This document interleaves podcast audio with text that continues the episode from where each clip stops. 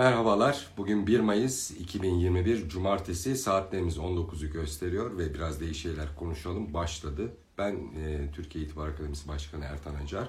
Her hafta olduğu gibi daimi konuğum Sayın Ali Eren'le birlikte e, biraz değişik şeyler konuşalım da haftayı yorumlayacağız. Evet, Ali Bey geldi. Kendisini yayına alıyorum ve sohbetimizi başlatıyorum.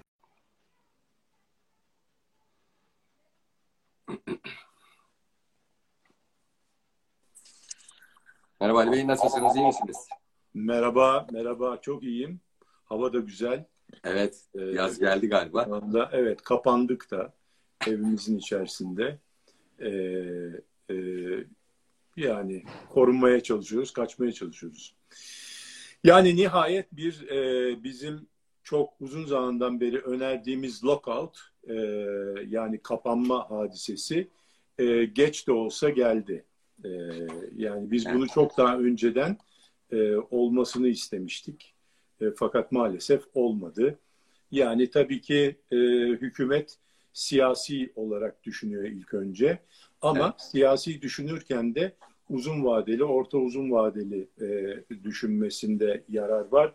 Bazen siyasi olarak düşünüp e, yine siyasi olarak ve sosyal olarak e, hatalı E, işler yapılıyor. Bu da bunlardan bir tanesiydi. Yani bu çok daha e, bence basiretli bir şekilde e, yönetilebilirdi diye düşünüyorum. E, yani ne yapalım? Haklısınız. Da... Yani yılbaşından önce siz defalarca bütün programlarda ikaz ettiniz. Yani ve önerilerde bulundunuz. O dönemde e, tam kapanmayı, siz o zaman tam kapanma Ee, belki şu an on on beş bin kişiyi kaybetmemiş olacaktık. Ee, hayırlısı olsun, ne diyelim. Ee, bu tam kapanma aslında tam kapanma da değil ama e, kavimler göçü gibi e, tatil yörelerine ve yazlıklara e, göç oldu. İnşallah İstanbul'daki e, virüs Anadolu'ya yayılmamıştır diye e, temennide bulunup e, artık yapacak başka bir şey yok. E, izin verirseniz bugün bir Mayıs. Yani e, şurada şöyle bir şey var. E, şimdi daima genellikle kapanmadan konuşurken e, ekonomik e, e, işin ekonomik boyutuyla insani boyutu birbiriyle çelişiyor gibi geliyor. Ama evet, önemli olan şey bu iki boyutu bir araya getirip ortadaki her iki tarafa da kazan kazan şeklinde yansıyacak olan e, çözümleri zamanında bulmak ve uygulamak. Şimdi bunu e, bizim e, bundan beş ay önceki e, e, bir sanayi e, Yüksek Sanayi Konseyi e, TOB'un e,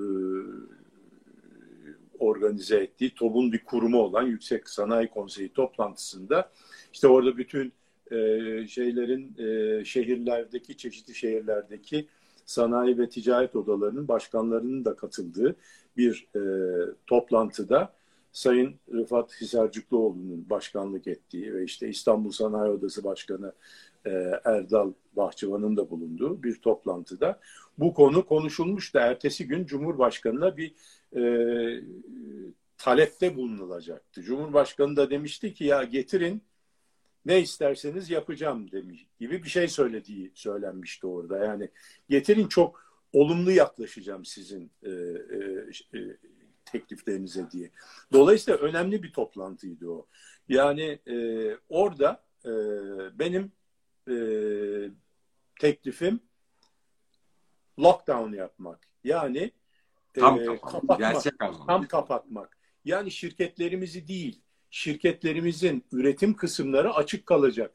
Hangileri açık kalacak? E tabii ki içinde zaten Covid olanları zaten Sağlık Bakanlığı kapatıyor. İçişleri Bakanlığı kapatıyor. Tak diye iki tane vaka olduğu zaman derhal filyasyon ekipleri geliyor. Sistem çok güzel çalışıyor. Yani onlar geliyorlar ve tak diye kapatıyorlar seni. Veyahut da diyorlar ki kapat, şu kadar şu kadar vaka olursa kapanırsın falan. O işler tamam. Yani onunla hiç, ilgili hiçbir sıkıntı yok. Fakat total lockdown, yani yaptığın zaman bu oradaki hizmet sektörünün tabii ki aleyhine oluyor falan filan ama şimdi daha kötü aleyhine oluyor. Yani bakın bu bunlar onların başına da gelmeyecekti. Orada Yani şunu kullanmıştık. Yılanın başı küçükken orada ezilecek. Bunun hiç hiçbir zaman hastaneleri dolduracak ve e, yoğun bakım ünitelerinin kapasitesini zorlayacak duruma getirmeden idare etmek. Bu arada aşıları yürütmek e, yavaş yavaş e, sürü bağışıklığına doğru e, olan seyahatimizi e, devam ettirmekti. Yani hadise burada e, şunu anlayamıyoruz. Şurada bir sorunumuz var. Biz hep lineer bir dünyaya alışmışız. Yani her şeyin böyle yavaş yavaş artacağı. Fiyatlar da böyle artar. Ondan sonra istihdam da böyle artar. Benim şirketimin büyümesi de böyle gider. Yani çoğu şirketin büyümesi böyle değildir yani. Yavaş yavaş kan, ter ve gözyaşı. Yani ben kendi şirketimin kırk senede ancak nerelere geldiğini biliyorum. Tabii benim beceriksizliğimden de olabilir ama yani çok daha becerikli insanlar var. Çok daha haksızlık etmeyin kendinize. Bir dünya devi e, sanayi kuruluşu. E, Estağfurullah yok. Olur. Ama hayır şeyden hani ben sen hikayesi falan değil de normal işin normal işleyişi budur. Haklısınız, yani. Haklısınız. E, e, dolayısıyla her şey lineer bir şekilde yukarı. Tabii biz buna alıştığımız için kafamız, düşünce tarzımız, mantığımız, e, sistemimizin işleyişi, e, yargılarımızı bu yönde veriyoruz. E, fakat bu hadise ilk defa şöyle bir hadiseyle karşı karşıya. Eksponansiyel giden, yani üstel bir şekilde giden bir hadiseyle karşı karşıyayız. Nasıl? Böyle gidiyor hadise. Böyle gitmiyor. Şimdi böyle giden bir hadiseyle karşı karşıya olduğumuz zaman buradaysan bunu hemen düşünüp burada yılanın başına ezmen lazım. Çünkü bu bir haftada yüzde on artıyorsa ikinci haftada yüzde otuz artıyor. Öyle gidiyor yani. O zaman tutmak mümkün değil ondan sonra. Tutmaya çalışırsan bile e, tutamıyorsun yani. E, hakim kalıyorsun. Şimdi dolayısıyla ben onu düşünerek orada bu teklifi getirmiş idim. Hayır ben dediydim falan filan hikayesi değil. değil. Ama bu e, bizim E, anlayışımızın yani düşünce tarzımızın ve olaylara yaklaşımımızı göstermek açısından söylüyorum. Burada bütün bir sanayi sektörü seksene yirmi sağ olsun Rıfat Hisercüklüoğlu e, başkanımız da dedi ki ya ben de buna çok katılıyorum. Yani bu kayıtları var bu şeyin bütün e, toplantının. Dedi ki buna ben katılıyorum. Çok iyi bir öneri bu bunu götürelim ama bunu ilk önce bir oya koyalım. Bir oylayalım bakalım. Bir oyladılar. Yüzde seksen hayır çıktı. Yani sanayimizden de hayır çıktı. Çünkü lineer düşünceli insanlara eksponansiyel bir dünyada. Şimdi bu hadise yalnız bu konuda değil. Yani birçok konuda bizim kapımızı çalıyor. Eksponansiyel. Yani teknolojinin de üst üste binerek eksponansiyel e, e, e, gitmesi. Üstel bir şekilde birbirinin üzerine binen teknolojilerin birden e, teknolojik gelişmeyi birden fırlatması, zıplatması evet. e, birçok şirketlerin bu konuda e, birçok lineer düşünen ve lineer e, e, programlanan e, birçok şirketin bu konuda geride kalmasında yani eğrinin altında kalmasına sebep olacak. Eğrinin altında kaldığın zaman ne olursun? Gidersin kardeşim. Yani bu işte böyle az oldu yani birazcık falan oldu diye bir şey yok. Ya varsın ya yoksun. Ya dünyadaki oyunun içerisinde ya varsın veyahut da yoksun. Yani burada varla yok arasındaki kadar önemli bir işte. Şimdi biz mesela burada o zamandan bu zamana yirmi bin kişi kaybettik. yirmi bin insanımızı kaybettik. Yani bir de bir yirmi bin de diğerlerini kaybettik. Yani hastaneye gidemediği için, kalp krizi geçirip yeterli e, tıbbi desteği alamadığı için, kanser tedavileri olup olamadıkları için bir sürü başka e, e, akut hastalıkları, birden gelen bir hastalık, beyin kanaması, Allah korusun bu tür şeylerin çoğunda da kaybettiğimiz insanlarımız oldu. Yani bu, e, ya buralarda birazcık bilimsel düşünmek lazım. Bilim kurulunun kurulması, bakın mesela sanayiciler de bilimsel düşünemeyebiliyor. Yani sanayiciler orada yanlış karar verdiler. Bence bugün görüyoruz bunu. Şimdi bunu bilim kurulu kuruldu bu doğru. Bazı adamları adımları doğru atıyoruz, gerisi gelmiyor. Ondan sonra bilim kurulunu dinlemiyoruz kardeşim. Çünkü bilim kurulu bize olayın ne şekilde seyrettiğini, seyredeceğini söylüyor. Okumak için onlar bu işi okuyacaklar, bize söyleyecekler. Biz de düşünmeyeceğiz kardeşim. Ya yok öyle değil yani, vallahi bak bence öyle olmayacak falan değil yani. Yok bu. O ne diyorsa aynısını yapacağız biz yani. Burada. Sıkıntı burada şu. Bunun dışında, e, bunun dışında biz, bir çözüm yok burada. Bizim finans, bizim çözeceğimiz bir şey yok kardeşim. Biz finans, kurallara uyacağız. Şu da yok, şu da yok. Ya işte biz yaptık ama onlar kurallara uymadı. Bak işte halk uysa, ya yok böyle bir şey. O finans, halkı sen biliyorsun ne olduğunu. Yani Ticaret nokta com'un yazarlarıyla bir program yapıyoruz biz YouTube'da, yani sizde yaptığımız gibi. Ee, sevgili Can Baydaroğlu ve e, Selim e, Kuneral, emekli büyükelçi. Dış politikayı konuşuyoruz onlarla o programda ama e, ister istemez pandemide doğal olarak ekonomilere ve e, uluslararası siyasete etkileyen bir konu olduğu için dün ona da girdik. Orada Can Baydaroğlu'nun çok güzel bir tespiti var. Yani e, tıp e, anlamında biz ileri bir ülkeyiz. Ancak E, tesisler olarak da iyiyiz, kötü değiliz. Can hıraş çalışan bir e, hekim kadromuz, sağlıkçı kadromuz var. Ama idari olarak biz dünyanın çok gerisindeyiz demişti. Burada bu idari bir e, sorun var demek ki. E, sizin o yılbaşından önceki toplantınızda sizlerin önerisi kabul olmuş olsaydı, e, dediğiniz gibi yirmi bin sadece Covid'den insanı kaybetmeyecektik. Belki de yirmi otuz bin de diğer hastalıklardan kaybetmeyecektik ve o insanlar yaşıyor olacaktı. Ee, belki bugünlerde tam açılmaya doğru gidiyor olacaktık. Onları konuşuyor olacaktık. Ee, mış gibi yaparak bir e, sanki e, pandemi sürecini yönetmeye başlamışız gibi bir endişem var şahsi olarak benim. E, tadımız kaçıyor ister istemez. E, bizler e, evimizde gönüllü olarak bu tam kapanmayı yaşıyoruz İstanbul'da. Bir taraftan da e, kavimler göçü gibi de e, Anadolu'nun çeşitli kentlerine, sahil kasabalarına yazdıkları bir akım var ve buradaki bütün mikrobu ve virüsü insanlar Anadolu'ya taşıyor. E ne olacak? Yani yine zincirleme devam edecek. Şimdi izin verirseniz bugün bir Mayıs, e, sizin de e, çalışanlarınızın e, emek ve e, haklarına karşı o hassasiyetinizi ve korumacınızı çok iyi bilen birisi olarak da ben e, hem kendi adıma hem de programımız adına bir Mayıs'ı kutlayayım. Bütün e, emekçi e, ve işçi e, halkımızın e, bir Mayıs'ı bir Mayıs e, e, Emek ve Dayanışma Günü kutlu olsun. E, o yüzden de kırmızı giydim bugün. Siz böyle arada bir böyle e, hicivle yaklaşıyorsunuz ya. E, dolayısıyla bir Mayıs'ta kutlamış olalım. E, alnının teriyle ekmeğini kazanan herkesin bir Mayıs'ı kutlu olsun. Hangi iş dalında olursa olsun diyelim. E, izin verirseniz ekonomiye de geçmek istiyorum. E, sonra aşı konusunu soracağım gene bu Covid'le alakalı size.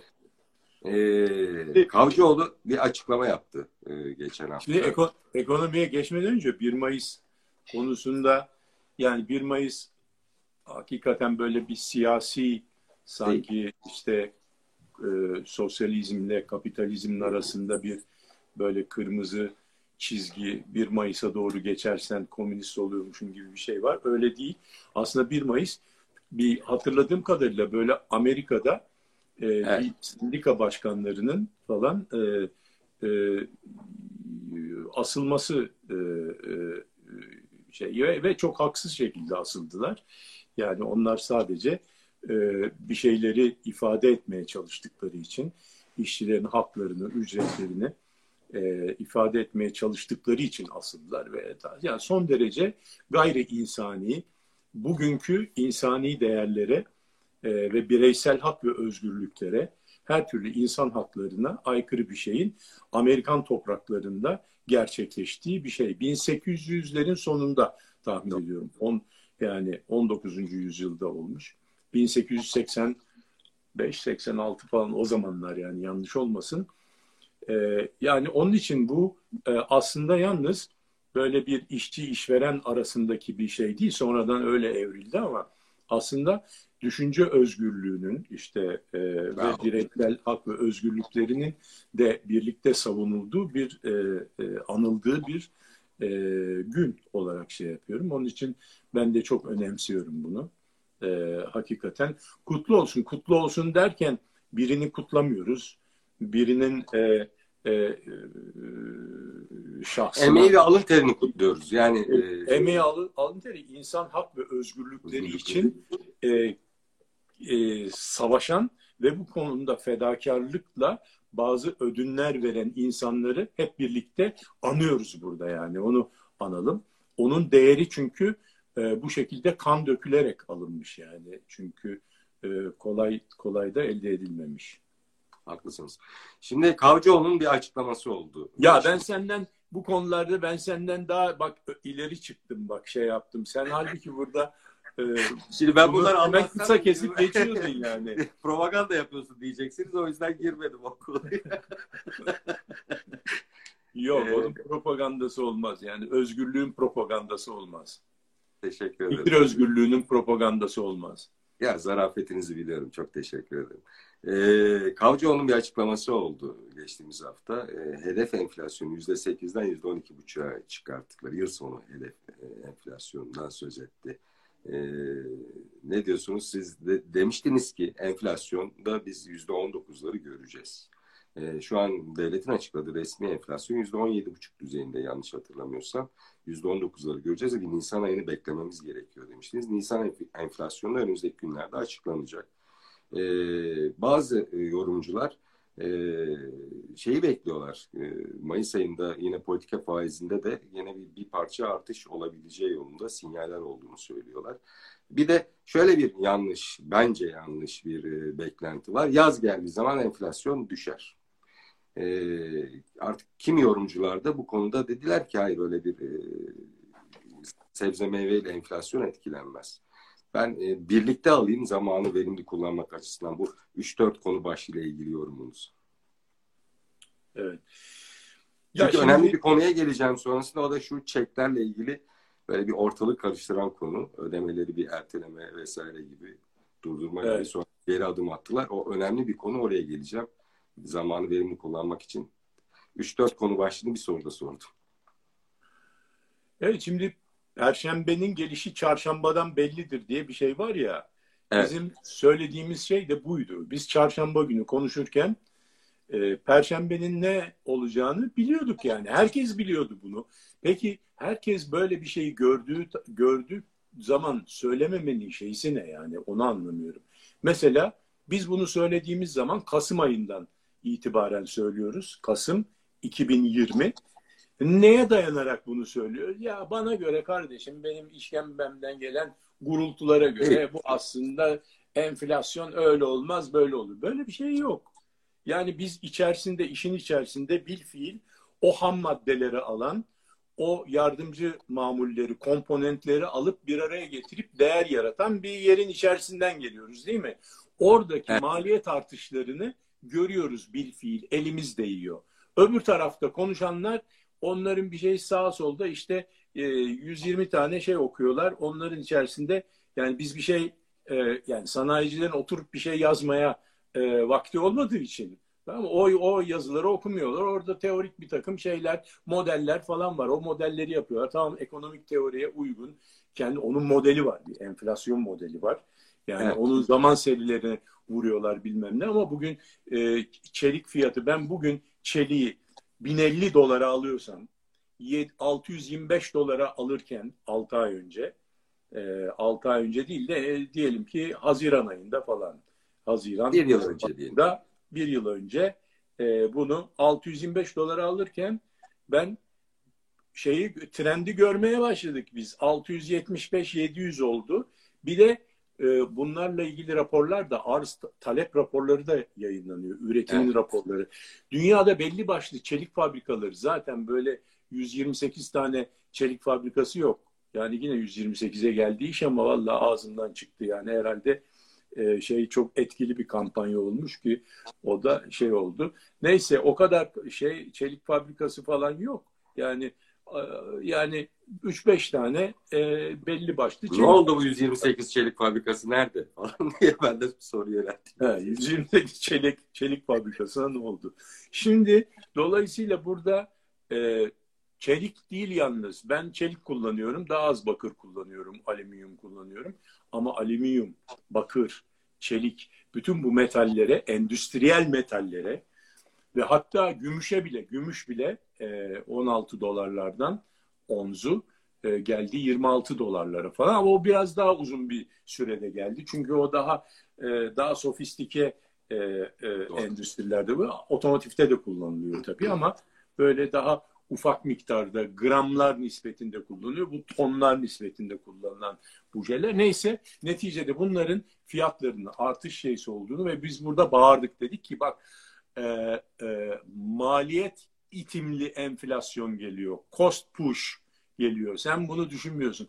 Ondan sonra bir de faizleri de indirmiyorsun. İndirmediğin için kur etkisi de üstüne biliyor. Katlanmış bir şekilde hem nominal olarak e, döviz bazında artış, artı üzerine bir de geçişkenlik dedikleri, dövizden Türk lirasına geçişkenlikte e, ki artışla bu çıkacak kardeşim diye buradan basbar bağırdık. Yani bu on üçleri Nisan ayında on üçü bulur, oradan geri döner. Demek ki Haziran ayından itibaren faizleri indirmeye başlarız falan filan. Buydu yani söylenen şarkı. Yani herkes tarafından koro halinde diyor ki işte on yedi tane ekonomiste soruldu, on altı tanesi böyle dedi. Herkes aynı şarkıyı söylüyor bizde yani. Halbuki lütfen sorsunlar kardeşim. Endüstrinin içerisinde bir defa şey yapsınlar. Çünkü neticede oradan gelip intikal ediyor değil mi? Yani önce üfe, ya üfe hiçbir şey bilmiyorsan üfeye bak. Üfe olmuş yirmi dört. Şu an yirmi altı hatta. on üç. Yani şimdi yirmi altı. Üfe olmuş yirmi altı. Öbürü on yedide. Sence ne olacak? Üfe aşağıya mı gelecek yani? Üfe on yediye mi gelecek? Hayır, on yedi yirmi altıya doğru çıkacak. Ortada bir yerde buluşacaklar belki. Kur politikasına falan da bağlı olarak. Ya dolayısıyla bunlara baktığın zaman bu işin böyle bir dinamiği olduğu belliydi. Onun için dedik ki on yedi'nin üzerine çıkacağını söyledik Nisan'da. Siz bizim ekonomimizde bir otobüse benzetiyordunuz. Ee, izin verirseniz o benzetmeyi de bir hatırlattık. Ya şimdi oraya e, o ayrı bir şey. Bu şimdi hani her zamanki şeyimiz var ya, bir e, kronik problemimiz var, bir akut problemimiz var. Bizim kronik otobüsümüz var. Tamam mı? Ondan sonra akut da hikayelerimiz var. Bu akut hikayelerimiz işte benzin bulamıyoruz motora. Yani ham madde bulamıyoruz gidecek, tamam mı? Motorun benzini bizim de sanayinin ham maddesi. Ondan sonra işte enflasyon yükseliyor. Motorun sıcaklığı yükseliyor. Ama bu motorumuz kötü demek değil ama motorun hararetinin yükselmesi, bir şeyleri yanlış yapıyoruz. Ya gaza fazla basıyoruz. Ya suyuna bakmadık. Suyunu koymadık. E, gerçi şimdi artık yok. Eskiden biz arabalarda mutlaka yazın mutlaka suyunu tamamlardık bir, bir miktar. Çünkü şey olurdu, evapore ederdi. E, eskilerin deyimiyle tebahür ederdi. Buharlaşırdı. Buharlaşıp eksilen suyu tamamlamak durumundaydık. Benzinci durursun, açarsın uzun yolda. Mutlaka şey e, koyarsın, su koyarsın içine falan filan. Kışın antifriz koyardık. O da yok artık.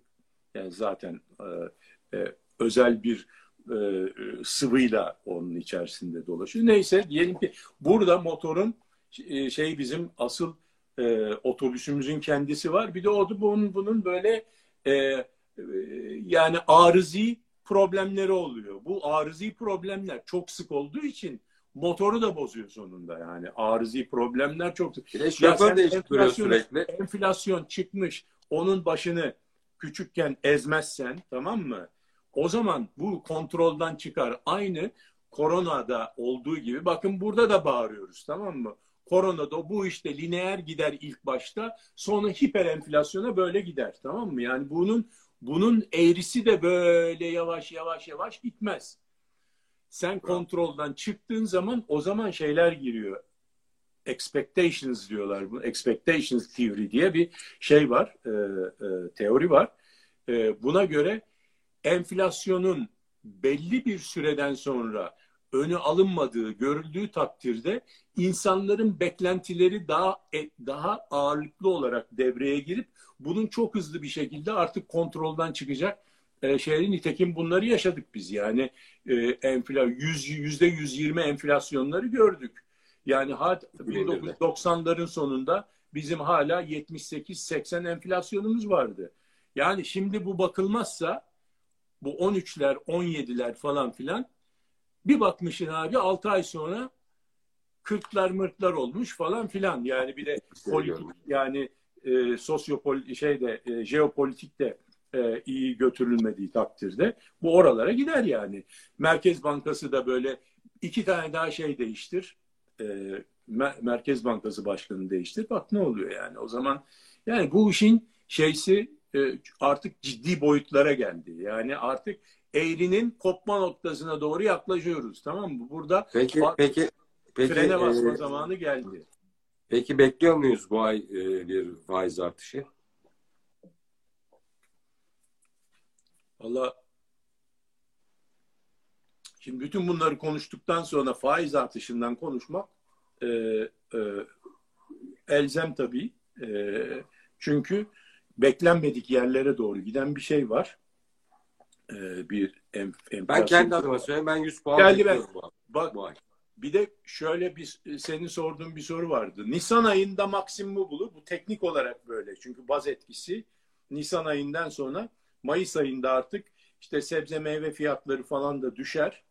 Ee, ondan sonra ki onların enflasyonun içerisinde. Böyle bir inanış var dedim. Ben ina, ben katılmıyorum ama böyle bir inanış. Ya var. O inanış inanış şuradan geliyor. Ee, enflasyon hesaplama paketinin içerisinde, o sepetin içerisinde gıda maddelerinin ağırlığı çok fazla. Evet. Nisan-Mayıs ayı geldiği zaman güneyden bizim rekolte arttığı için oradaki arz fiyatı, arzın artmasıyla burada e, sebze meyve fiyatına bir düşüş olacak. Dolayısıyla bu düşüş pozitif olarak yani e, düşük enflasyon olarak yansıyacak. Ama yanlış çünkü o zaman enflasyon nasıl hesaplanıyor? Mayıs ayının enflasyon rakamı girdiği zaman iki bin yirminin Mayıs ayının enflasyon rakamı düşüyor. iki bin yirminin enflasyon rakamındaki sebze meyve fiyatları da düşüktü. E, düşük fiyattan düşük fiyat çıktığı zaman net efekti sıfır.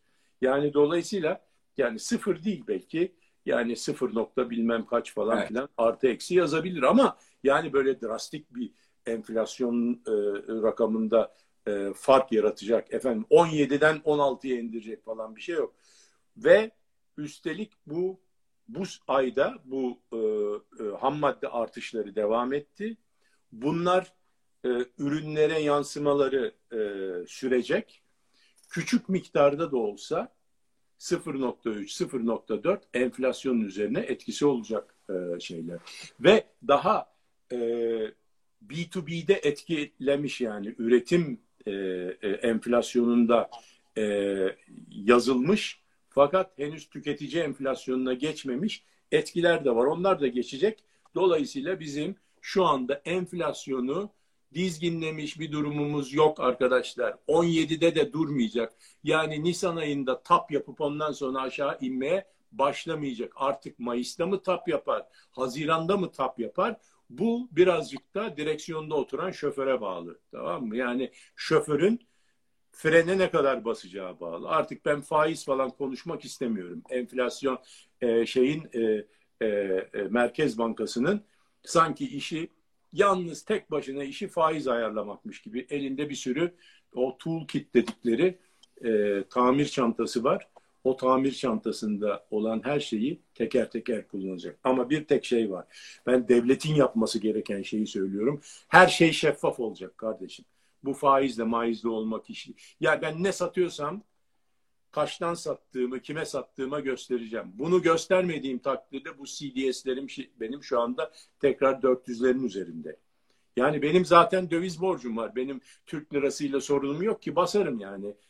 Benim yani sırtımda yumurta küfesi yok. Alt katta zaten matbaa var. Bas oğlum dediğin zaman basıyor. Tamam mı? Şimdi şey geliyor aklım hep Necati'ye gidiyor. Bas Necati diyor ya. Bas Necati. Orada da bir Necati vardır. Basar yani. Adana Uzay İstasyonu'nda hatırlıyorsun.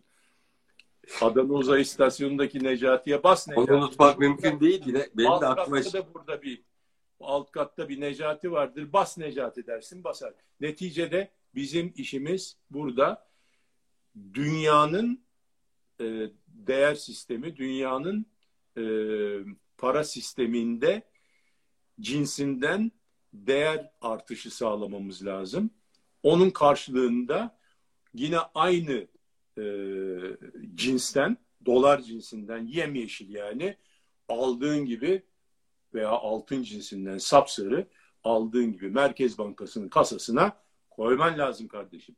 Onun dışında hiçbir şey dışarıdan bakan gözlerin boyanmasını sağ, sen istediğin kadar anlatırsın. Benim şunun var, bunun var, bak Dolmabahçe Sarayı var, yok efendim Türk Hava Yolları var, bilmem neresi var, şöyle güzel, acayip güzel arazilerim var, Kanal İstanbul'u da yapacağım, oradan da şu kadar para kazanacağım. Var ara, Kanal, Kanal İstanbul'u tartsam biraz... betonum şu kadar, içindeki demiri de e, şey e, yani helal olsun, içindeki demiri de hadi saymayalım, betonla tartsan şu kadar. Böyle bir şey yok kardeşim. Kimse o betonlara bakmıyor. Merkez Anam, Bankası'nda ne kadar var diyor. Sarıyla yeşilden haber var bana diyor. Ne kadar sarın var, ne kadar yeşilim var. Tamam, ona ona çalışmak lazım. Ona çalışmak için de onu yaratmak lazım. Onu basarak yaratamıyorsun. Bak, ne altını basabiliyorsun, ne yeşili basabiliyorsun. Onun karşılığı olan üretimi basman lazım. Tamam? Ona bakacağız. Şimdi Kanal İstanbul'da erteliyoruz galiba. Şöyle ki e, Çinlilerin bir çoğunlukla orada inşaat yatırımına girmesi bekleniyordu. E, aşı bile göndermemeye başladılar. Herhalde e, aşı konusunu da açmış olayım. Böyle her iki konuyu da e, birlikte ele alalım. E, Çin'i küstürmüşüz. E, bir takım politik iddialar, politika ile ilgili iddialar var. Uygur e, Türkleriyle ilgili yapılan yorumlara Çin bayağı ciddi anlamda bozulmuş ve aşı gönderiminin ondan yavaşladığı, hatta durduğu yolunda iddialar var dillendirilen. Ee, Kanal İstanbul'da herhalde bu anlamda biraz ötelen, ötelenecek galiba. Ne diyorsunuz? Ve oradan da şeye geçelim. Bu ödemelerin ertelenmesi fiyaskosuna. Ya bizim o o konuları ben bilmem, anlamam yani. O ne kadar konuşmuşlar, ne konuşmuşlar.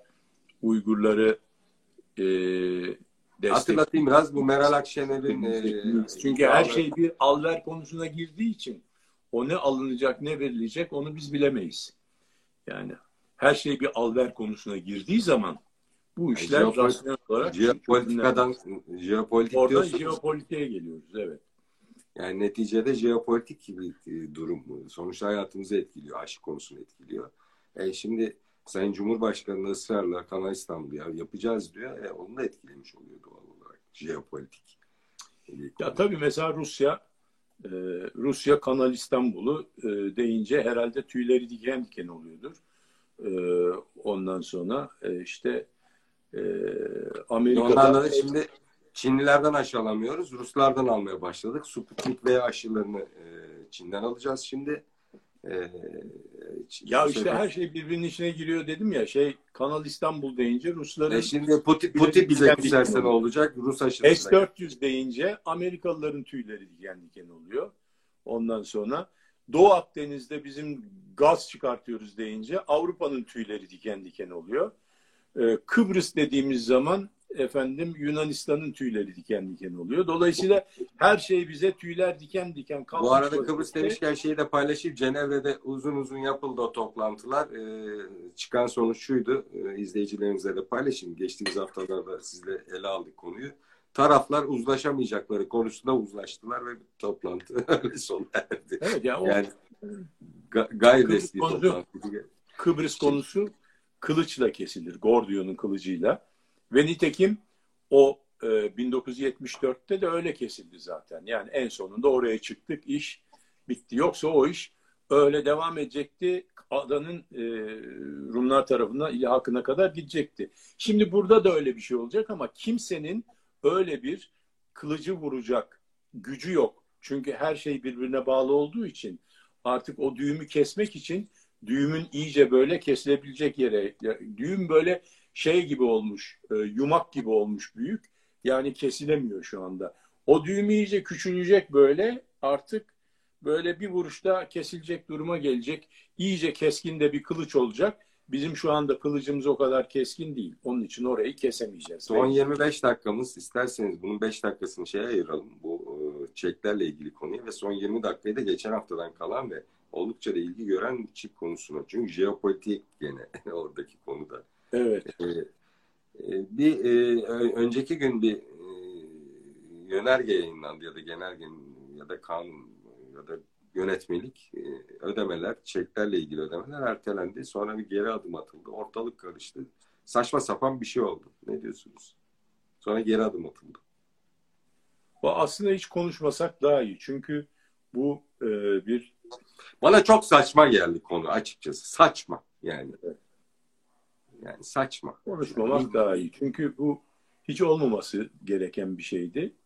E, bir defa ticaretin bir numaralı kuralı, yani ticaret yüz birin birinci, ikinci, üçüncü chapter'ı, eğer ticaret yüz bir diye bir ders olsaydı, şimdi çünkü hocaların falan filan da var, onlar hangi dersten bahsediyorsun kardeşim, böyle bir ders yok diyebilirler de, eğer olsaydı ticaret yüz bir, ilk birinci, iki, ikinci, üçüncü chapter'ı ödemeler sistemi olurdu. Çünkü ödeme olmayan bir ticaret olmaz, değil mi? Bu ödeme sistemini sen her ne sebeple olursa olsun durdurduğun anda bütün ekonomik aktiviteyi durdurmuş olursun yani. Bunun düşünülmesi lazım. Hele bunun Ticaret Bakanlığı tarafından çıkartılması bir enteresan. Orada herhalde Sayın Bakan'ın gözünden falan kaçtı bu.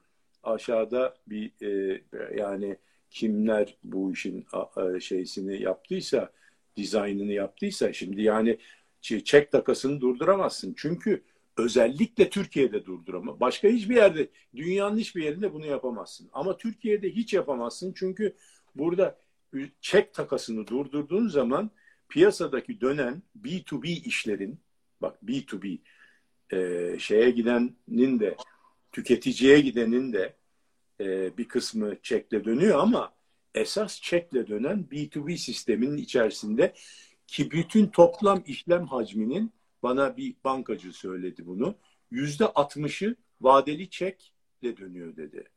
Yüzde altmışı vadeli çekle. Bankacılar biliyor bunu çünkü çekle, şirketlerin çekleri bankaların takasında. Kendi hesabına yatırıyorsun, oradan otomatik takasa giriyor. Günü geldiği zaman, üzerindeki tarih geldiği zaman trak diye senin hesabındaki para karşı tarafa geçiyor, senin çekin de e, e, şeysiz kalıyor, hükümsüz kalıyor. Dolayısıyla bu işlem yapılmadığı zaman ticaretin yüzde altmışını budamış oluyorsun. Bu olmaz yani. Bu kimseyi korumak için de olmaz. Yani burada oraya en borçlu e, bakkalı getirsen böyle bir şeyin yapılmasına o da razı, razı olmaz. Yani anlatabiliyor muyum? Yani çünkü o da bir ticaret adamı, biliyor. Yani ödemeli. O zaman kimseye ödetmiyorsun ya kardeşim. Diyorsun ki yirmi kişi, yüz kişiyiz mesela biz. yirmi kişinin ödeme gücü yok. O zaman kimse kimseye ödemesin diyorsun. Öbür seksen ben kişi şöyle, şöyle deyip kapatayım isterseniz konuyu. E, işini bilmeyen çavuşlar var demek ki orada deyip e, nokta noktayla bırakayım. Çünkü hakikaten iş bilmez. Yani, yani, yani o yani konuşmaya konuşacak bir durum değil. Keşke böyle bir gün olmasaydı. Neyse, aynı gün içerisinde kurtarıldı da bu. Hiç olmazsa ama bir refleks var. Yani evet, şu var bizim şeyde, hükümette ve bürokraside derhal dinliyorlar, tamam mı? Yani biz de şeylerde, gruplardan, işte odalardan, İstanbul Sanayi Odası'ndan, Odalar Birliği'nden falan, oradan buradan e, her yerden şey oldu. Hemen açtılar, dinlediler. Cuma zamanıydı. E, hemen dediler ne var, ne oluyor falan, böyle böyle oluyor. Aa öyle mi falan, nasıl düzeltebiliriz? Bir şey yazın. Hemen metinler yazıldı, gönderildi. Hemen öğleden sonra saat galiba iki buçuk, üç gibi. Üç mü? Neydi? Üç buçukta. Heh, üç buçukta e, takas açıldı. Herkes rahatladı. Çünkü takasın kapanması zaten e, şey olarak, ifade olarak çok kötü bir şey. Takas kapandığı zaman banka battı demektir. Bankanın takası vardır yani. Biz bunu iki bin bir yılından çok iyi biliriz. Falanca bankanın takası kapanmış dediğin zaman o banka bitti demektir. Tamam mı? Bir daha o bankadan paranı alamazsın, bilmem ne yapamazsın. Cuma günü bankalar da şöyle önlem almaya çalışıyor. Bu çek takası daha da önemli kardeşim. Bu bütün bankaların tamamı, bütün, bütün tüccarın hepsini, bankalar arası değil yalnız, bütün tüccarın kendi arasındaki ödeme sirkülasyonunu kapatıyorsun demektir. Bu kabul edilebilir bir şey değil. E, bankalar şöyle bir tedbir aldı. Vadesi dönen mevduatları e, dediler ki pazartesiye kadar şey yapın, e, bağlamayın. birçok bankada böyle tedbir alıp e, nakitte kalmaya çalıştı. Evet. Cuma günü. Çok ilginç. Neyse. Ee, neyse, çip konusuna girelim. Ee, konuşmamamız gereken bir ha, konu. Bu arada, bu arada, bu arada bir şey daha söyleyeyim. Bu önemli, bu yazılıp çizilmedi pek. Burada e, şöyle bir şey getirdiler sonunda. Yapılan değişiklik e, şuna evrildi. Eğer çekini ödemezsen, vadesi gelmiş çekini, mesela dört Mayıs'ta vadesi geliyor. Çekini ödemediğin zaman e ödeme. O zaman yani ona müeyyide yapmayacağız. Yani karşılıksız muamelesi yapmayacağız. Artı karşılıksız damgası yemediği için çek, icraya giderek icraen tahsilini mümkün kılmayacağız. İcra dairelerini kapattık bu konuya dediler. Tamam mı? Şimdi burada... E bu da tabii ki büyük bir e, e, adaletsizliğe yani ve e, burada bir e, şeye teşvik, ne derler? Hani eskiler fuhuşa teşvik derdi. Bu dolandırıcılar teşvik. Ay dolandırıcılık değil bu. Dolandırıcılık değil bu. Hayır, dolandırıcılık da yapılabilir yani böyle. Yok yok, legal, legal. Dolandırıcılık legal olmayacak. Bu dolandırıcılık değil ama yani e, etik olmayan davranışa teşvik. O zaman sen ne yaparsın? dört Mayıs'la efendim bir Haziran arasında ben ödemezsem nasıl olsa bir şey olmuyor. Ödeme obligasyonum olmasına rağmen ödemiyorum. Hesabını boşaltırsın bir talimatla ve öbür tarafta onu faize koyarsın. Öbür adamın, ödeyeceğin adamın parası üzerinden bir faiz almış olursun.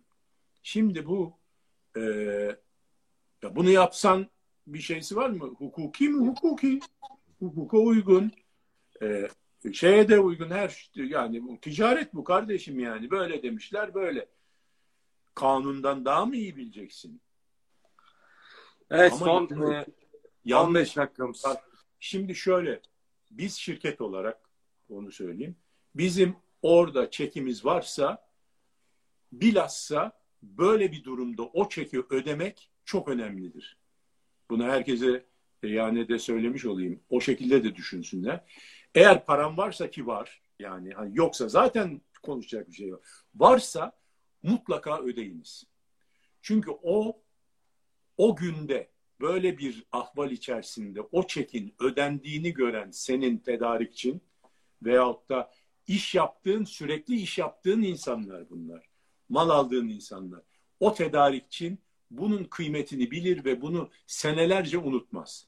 Bravo. Der ki ya der bu şirket o parayı hiç ödeme mecburiyeti olmadığı halde sadece kendisi söz vermiş olduğu için, sözünde durmak için ödedi bana.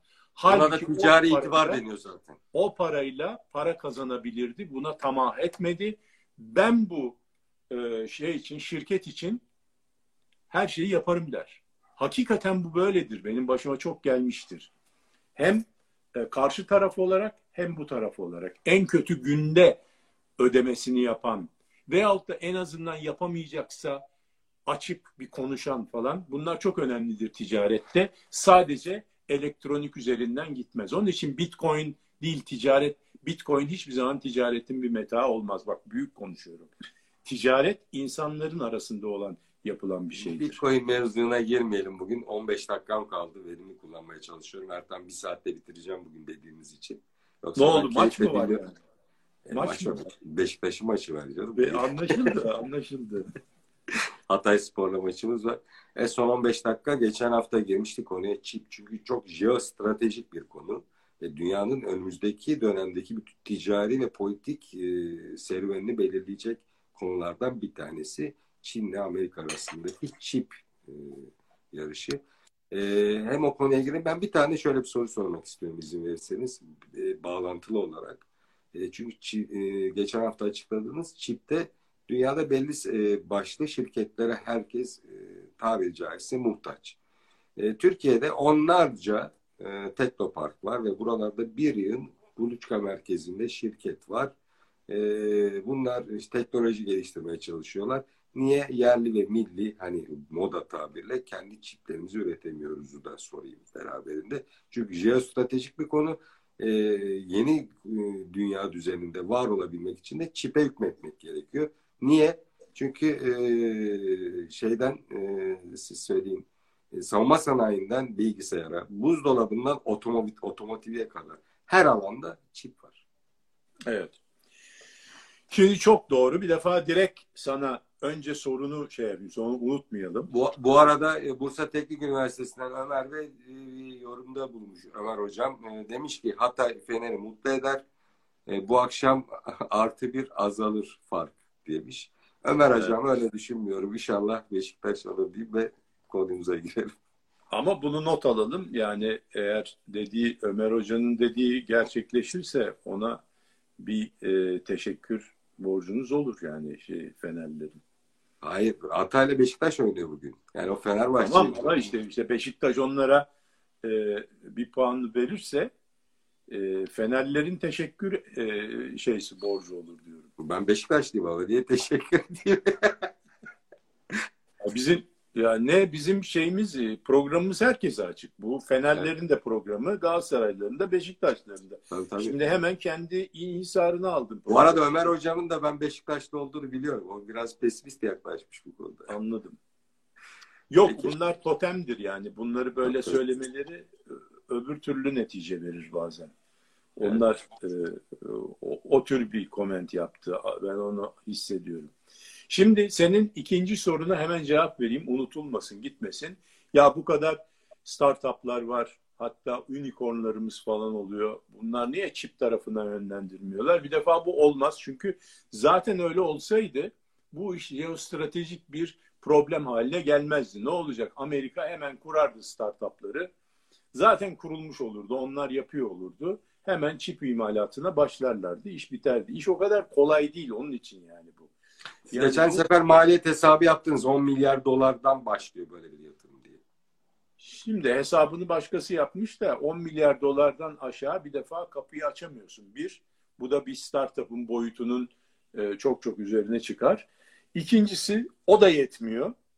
Burada çok büyük bir e, ekspertiz gerekiyor. Yani uzmanlık, tecrübe, know-how ve bütün bunların e, şeysinde bu işi yapmışlık gerekiyor. Çünkü bu çok netleşmiş bir e, yani teknolojisi çok netleşmiş tek düze bir proses değil.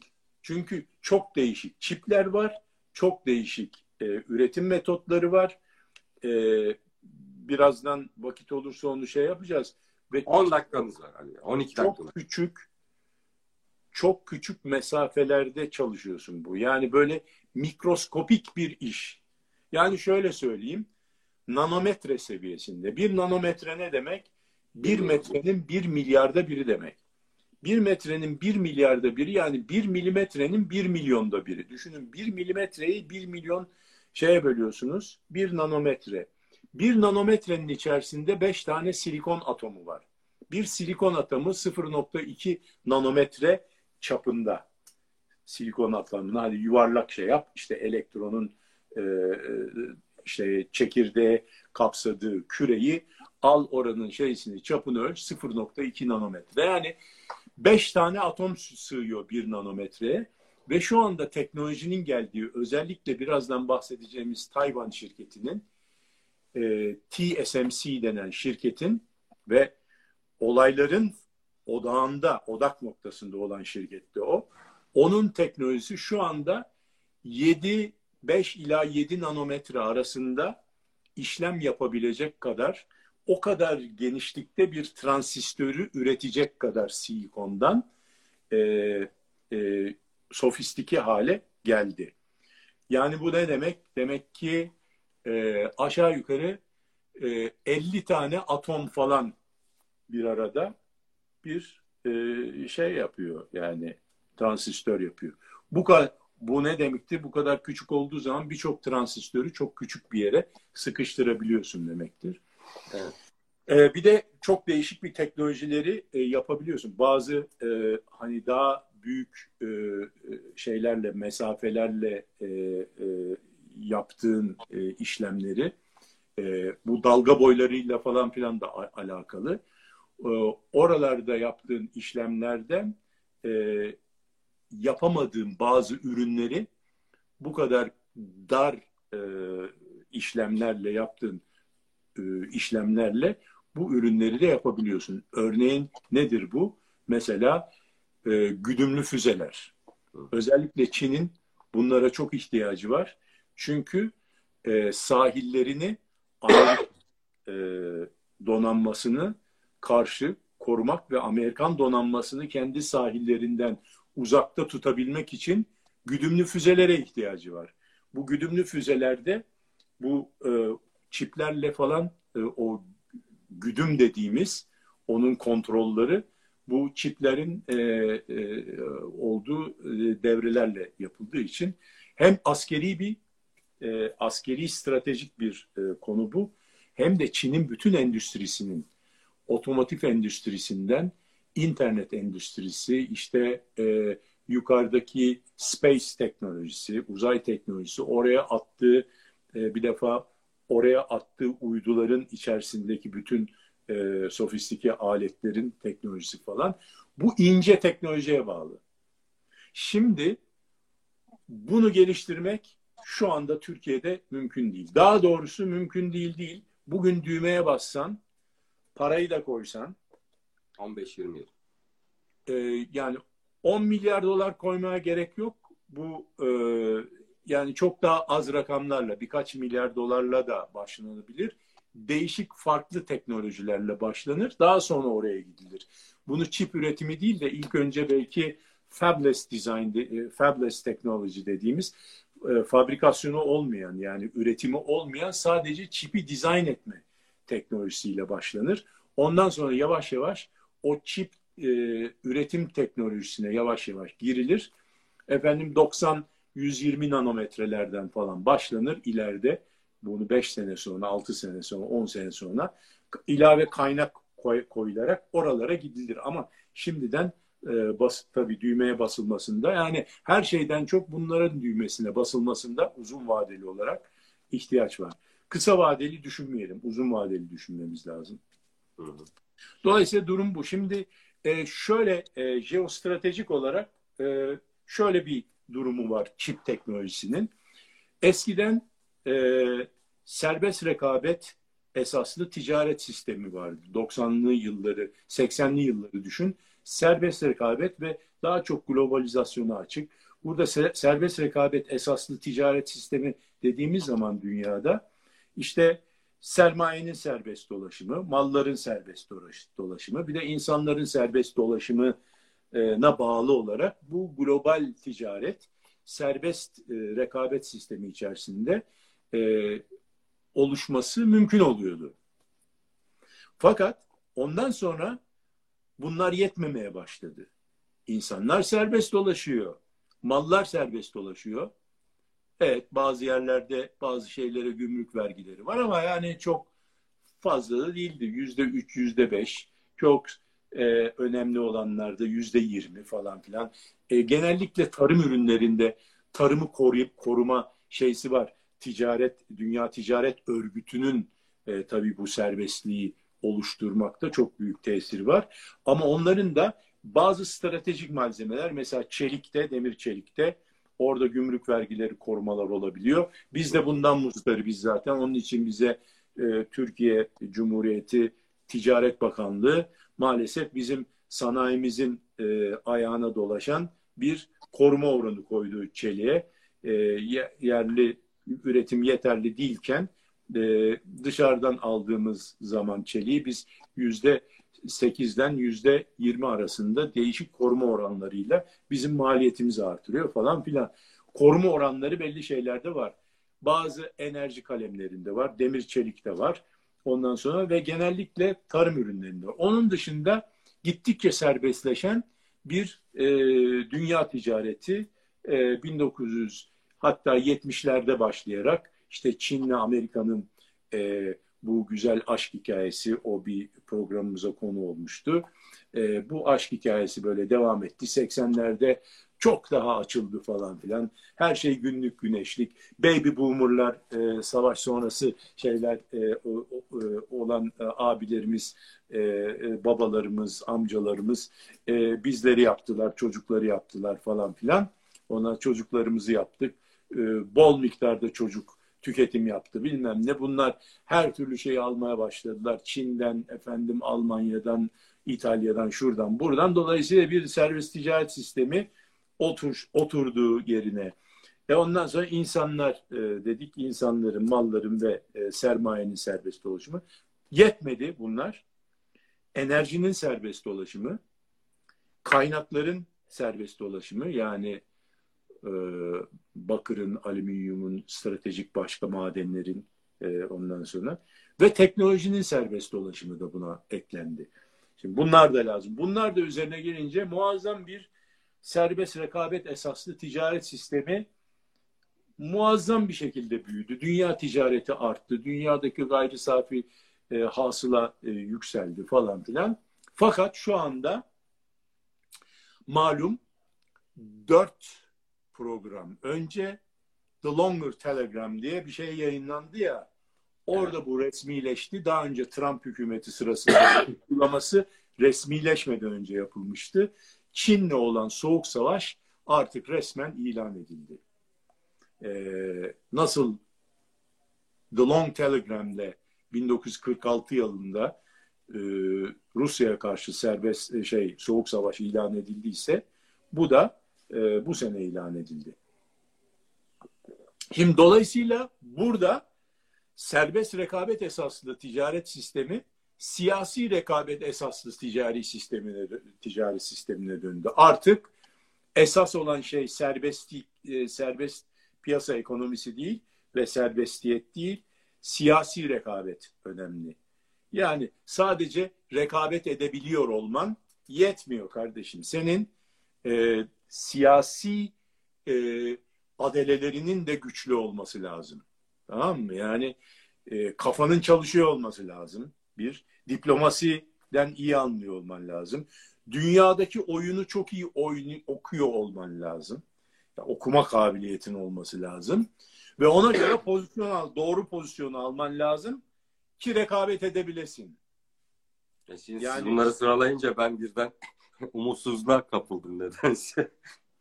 O benim umutsuzluğum olsun. Yok ama biz yani e, jeostratejik olarak da çok enteresan bir yerde oturduğumuz için çok fazla değişik E, alternatifimiz var. Biz yalnız bir tek şey değil de bir yere sıkışmış durumda değiliz. Yani birçok değişik planı e, e, uygulayabiliriz. Yani orada bizim aslında e, hem e, kritik bir noktada olduğumuz için kritik durumumuz var ama bir taraftan da hiç kimsenin e, bizden vazgeçemeyeceği bir durum var. Sadece bu durumu, oyunu iyi okuyup dediğim gibi pozisyonumuzu iyi almak ve müttefiklerimizi, doğru müttefikleri seçmek ve doğru zamanda hareket etmek gibi zor bir görevimiz var yani. Ama bu Mission Impossible'da değil yani, imkansız bir görevde değil. Ki bizim ekonomimizin de işleyişinin sınırları bunlarla çiziliyor netice itibariyle. Yani serbest rekabet esaslı değil, siyasi rekabet esaslı ticaret sisteminin oyunla, oyun değişti. Bizim de bu yeni kurallara uymamız lazım. Aa ben çok güzel kazan yapıyorum işte ama işte beni sattırmıyorlar ki, satamıyorum ki, bana gümrük koydular falan. Bunun ağlamanın manası yok yani. Bunu anlatacağız. Onlar da bizim satabileceğimiz duruma getirecekler. Herkesle kavga etmeyecekler. Özellikle komşularımızla ilişkilerimiz ona göre olacak ki onlara daima biz satabilelim. Çünkü dünyada rekabet etmenin iki tane önemli ayağı var. Birincisi teknoloji. Yani teknolojini sürekli geliştirmen lazım. İkincisi de e, ölçek ekonomilerine ulaşman lazım.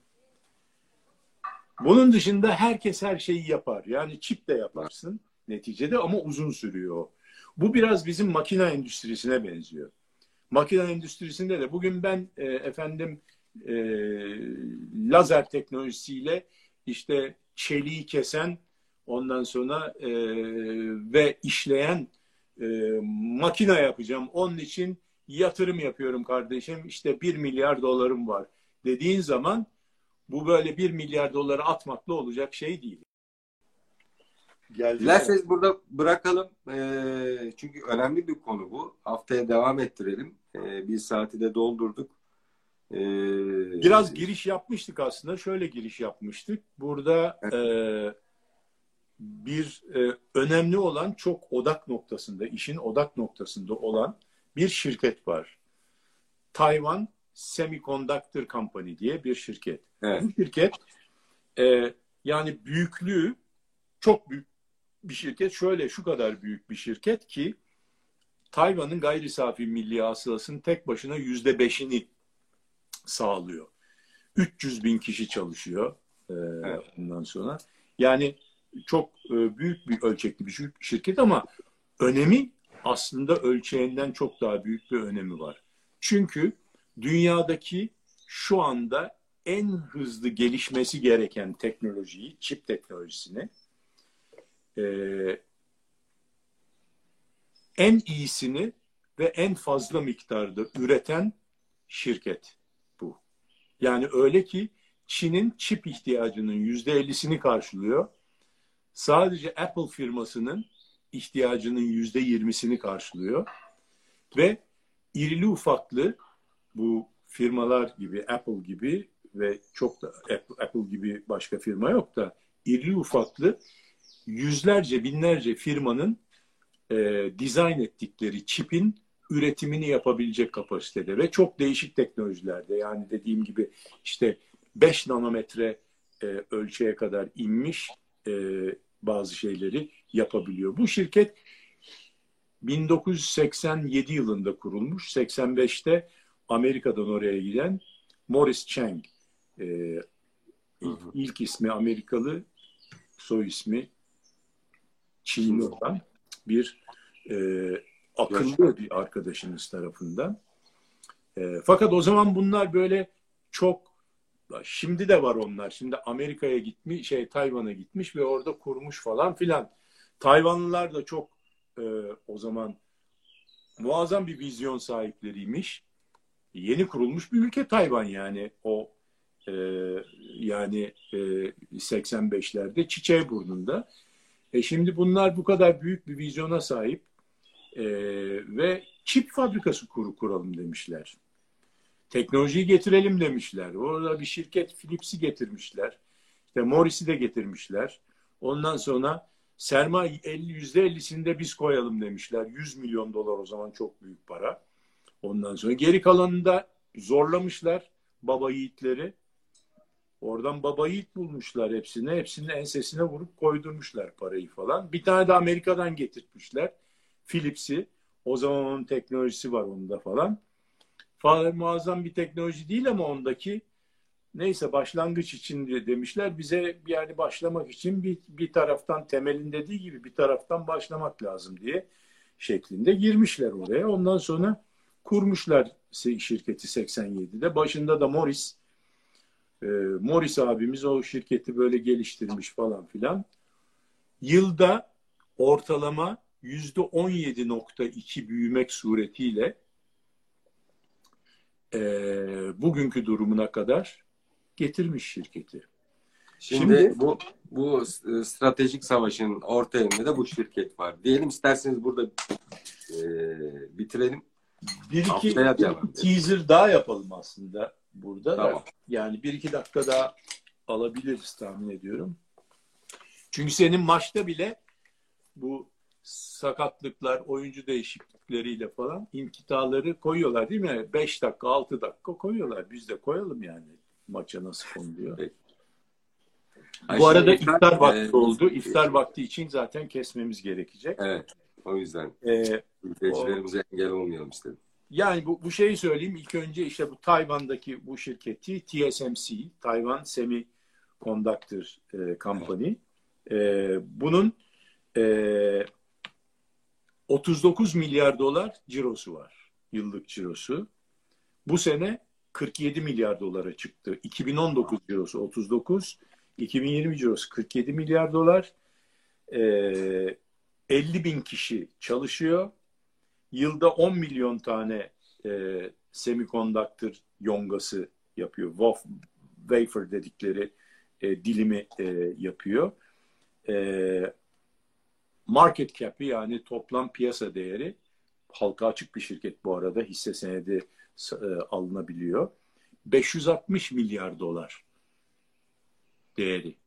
Yani düşünün, Apple Computer'ın dörtte birine falan gelmiş neredeyse. Dolayısıyla yani öyle şaka bir şey değil yani. Ve yüzde beşini sağlıyor Tayvan e, e, gayri safi milli hasılasının cirosuyla. Yüzde on yedi dedik büyüyor. beş G teknolojisi var. beş G teknolojisi var.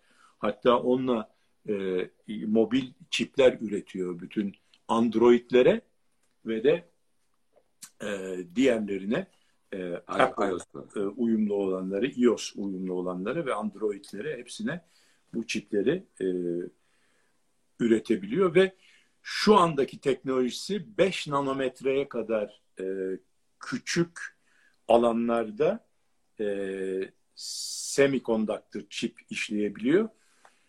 iki bin yirmi iki yılında da üç nanometreye ineceğini e, planlıyor. Dolayısıyla hem teknolojik olarak ileride, hem de yılda on milyon tane wafer e, şey yapabildiği için, arz edebildiği için de boyut olarak da çok büyük bir şirket. Bütün olay bu şirketin başında patlıyor. Şu anda bu şirket dünyanın en kıymetli, yani beş yüz altmış milyar dolar e, e, piyasa değeri var deniyor ama bu aslında e, stratejik piyasa değeri diye bir şey olsa bunun herhalde Apple'dan daha kıymetli bir e, e, şey olur. Çünkü başında e, iki tane muazzam ordu var. Yani arkalarında bekliyor ve e, burada muazzam bir soğuk savaş bunların başında başlamış görünüyor şu anda. Peki, bir dahaki sefere bu savaşın, bu savaşın e, parametrelerinin ne olduğu her iki tarafta, ona bakacağız. Dizilişleri göreceğiz. Çin'in evet. dizilişi nasıl, Amerika'nın dizilişi nasıl? Ondan sonra bu iş nereye varır? E, bu konuda evet. her iki taraf neler yapıyor? E, ve en son ne olur? Ona bakacağız. Evet, İstanbul için de iftar vakti şu an. Bütün oruç tutanların da oruçların kabul olmasını diliyoruz. Ben programı kapatıyorum. Sonra Ali Bey'e vereceğim kapatması için. Her zamanki klasik anonsumu yapıyorum. Bizleri izlediğiniz için çok teşekkür ederiz. Kaçıranlar, biraz da iyi şeyler konuşalım. YouTube, Facebook ve LinkedIn, LinkedIn sayfalarından tekrar yarından itibaren izleyebilir. Yok ben dinlemek istiyorum diyorsanız Spotify'dan da biraz da iyi şeyler konuşalım kanalından dinleyebilirsiniz. Herkese ben iyi hafta sonları diliyorum. Ali Bey buyurun kapatın programı. İftarını açan Beşiktaş maçına. Peki hoşça kalın.